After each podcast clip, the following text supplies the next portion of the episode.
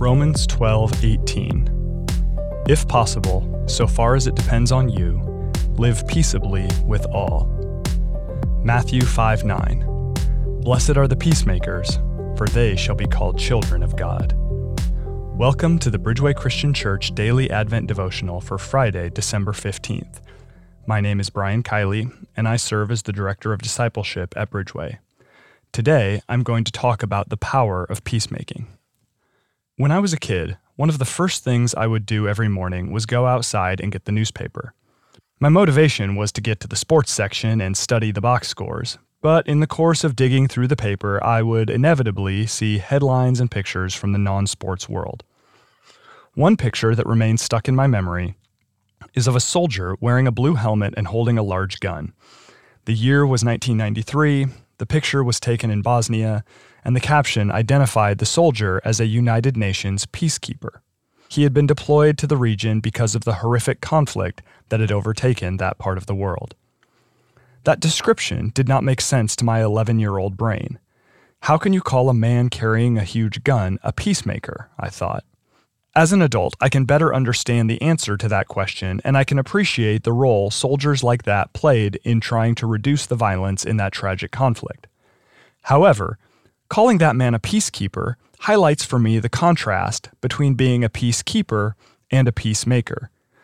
A peacekeeper looks to prevent violence and may even use violence to do so. A peacemaker actively seeks to bring about conditions of peace. A peacekeeper acts as a third party, intervening to prevent hostilities between two entities who aren't getting along. A peacemaker is someone who handles their own affairs in a peace promoting manner. I'm reminded of the words of Psalm 34, verse 14 Seek peace and pursue it. Peacekeeping has its own very important place, but Christians are called to something beyond it. We are called to peacemaking. When Jesus spoke in the Sermon on the Mount, he didn't say, Blessed are the peacekeepers. He said, Blessed are the peacemakers. We are not called to simply prevent dissension. We are called to do the work of building peace. And he does not say peacemakers are blessed because they will not suffer, nor does he say they are blessed because their peacemaking efforts will always be successful. A commitment to peacemaking doesn't guarantee that conflict won't find us.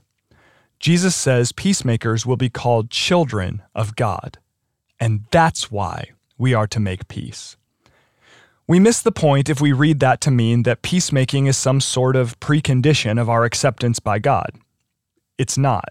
Rather, when we live as peacemakers, we live into our identity as God's children and show the watching world our commitment to God and our transformation by Him through our distinctive lives we look to Jesus, whose commitment to peacemaking was so thorough that he gave up his very life.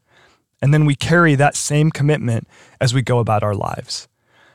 We humans are a species seemingly obsessed with conflict and violence. When a group of people refuses to play that game and instead maintains a steadfast commitment to peace, even in the face of suffering, the world takes notice. There is power in peacemaking that confounds worldly wisdom. Earlier this year, I read a fantastic new biography of Dr. Martin Luther King Jr., and in reading about his life, I marveled afresh at his commitment to peacemaking. As Dr. King and his supporters were relentlessly and violently attacked, often by professing Christians, King refused to be swayed by those who wanted him to respond in kind. His commitment to nonviolence and to the costly work of peacemaking changed the world. I think also of the words of one of my heroes, German theologian Dietrich Bonhoeffer, who said, quote, Jesus' disciples maintain peace by choosing to suffer instead of causing others to suffer. That is how they overcome evil with good. That is how they are makers of divine peace in a world of hatred and war. But their peace will never be greater than when they encounter evil people in peace and are willing to suffer from them peacemakers will bear the cross with their Lord, for peace was made at the cross. And this was someone who knew something about encountering evil people, as he was a leader of the church in Germany that was seeking to resist Adolf Hitler around World War II. This call to peacemaking, of course, goes beyond not resorting to physical violence. It has deep implications for how we navigate relationships.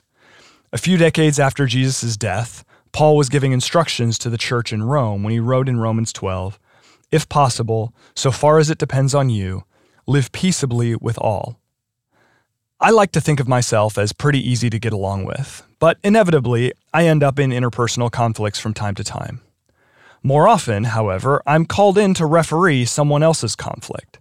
And it is remarkable to me how often I encounter people willing to excuse their own bad behavior because they had a reason for it. I'm sad to say I've even caught myself doing this. The truth is, nearly all of us have a reason for our peace preventing behavior. Whether it's snapping at our partner, being rude to a customer service representative, mocking someone who thinks differently than we do, or posting something degrading on social media. We rarely do these things for no reason at all. We do these things because we want to defend ourselves or fight back, or because we're tired or stressed, or because someone said something wrong and gosh darn it, we're going to set them straight. Regardless of our reasons, these behaviors cause harm, and they directly prevent peace. When we deny the harm we've caused or seek to justify it, we only make things worse. In a world where we all want to make excuses and blame other people for our own offensive behavior, we're called to be peacemakers and as far as it depends on us, live peaceably with all, while owning our mistakes when we make them. If we do this, we might suffer. Jesus' commitment to peacemaking ended with his death on the cross. But this is our calling, as those who look to Jesus as our example. And so I leave you with this very simple question How can you be a peacemaker today? Maybe it's by being extra self aware of how you're feeling so that you're less likely to lash out in a moment of tiredness or frustration. Maybe it's by taking a nap so that you can be more patient. Maybe it's by giving extra grace to the people you interact with and remembering that every person you meet today is longing for acceptance and is carrying some sort of pain. Maybe it's by asking God to help you see people through His eyes. Maybe it's by remembering that God paid the ultimate price to make peace with us, and He asks us to extend that peace out into the world. Maybe it's by a commitment to live by the words of Ephesians 4:29. Let no corrupting talk come out of your mouths, but only such as is good for building up, as fits the occasion, that it may give grace to those who hear. Whatever that looks like for you, may we all remember that while peacekeeping has its place, as followers of Jesus, we are called to be peacemakers. And it is through our commitment to peacemaking in an angry and hostile world that others will see the light of Christ shining in us. Let's pray. Jesus, we thank you that you have called us to be peacemakers.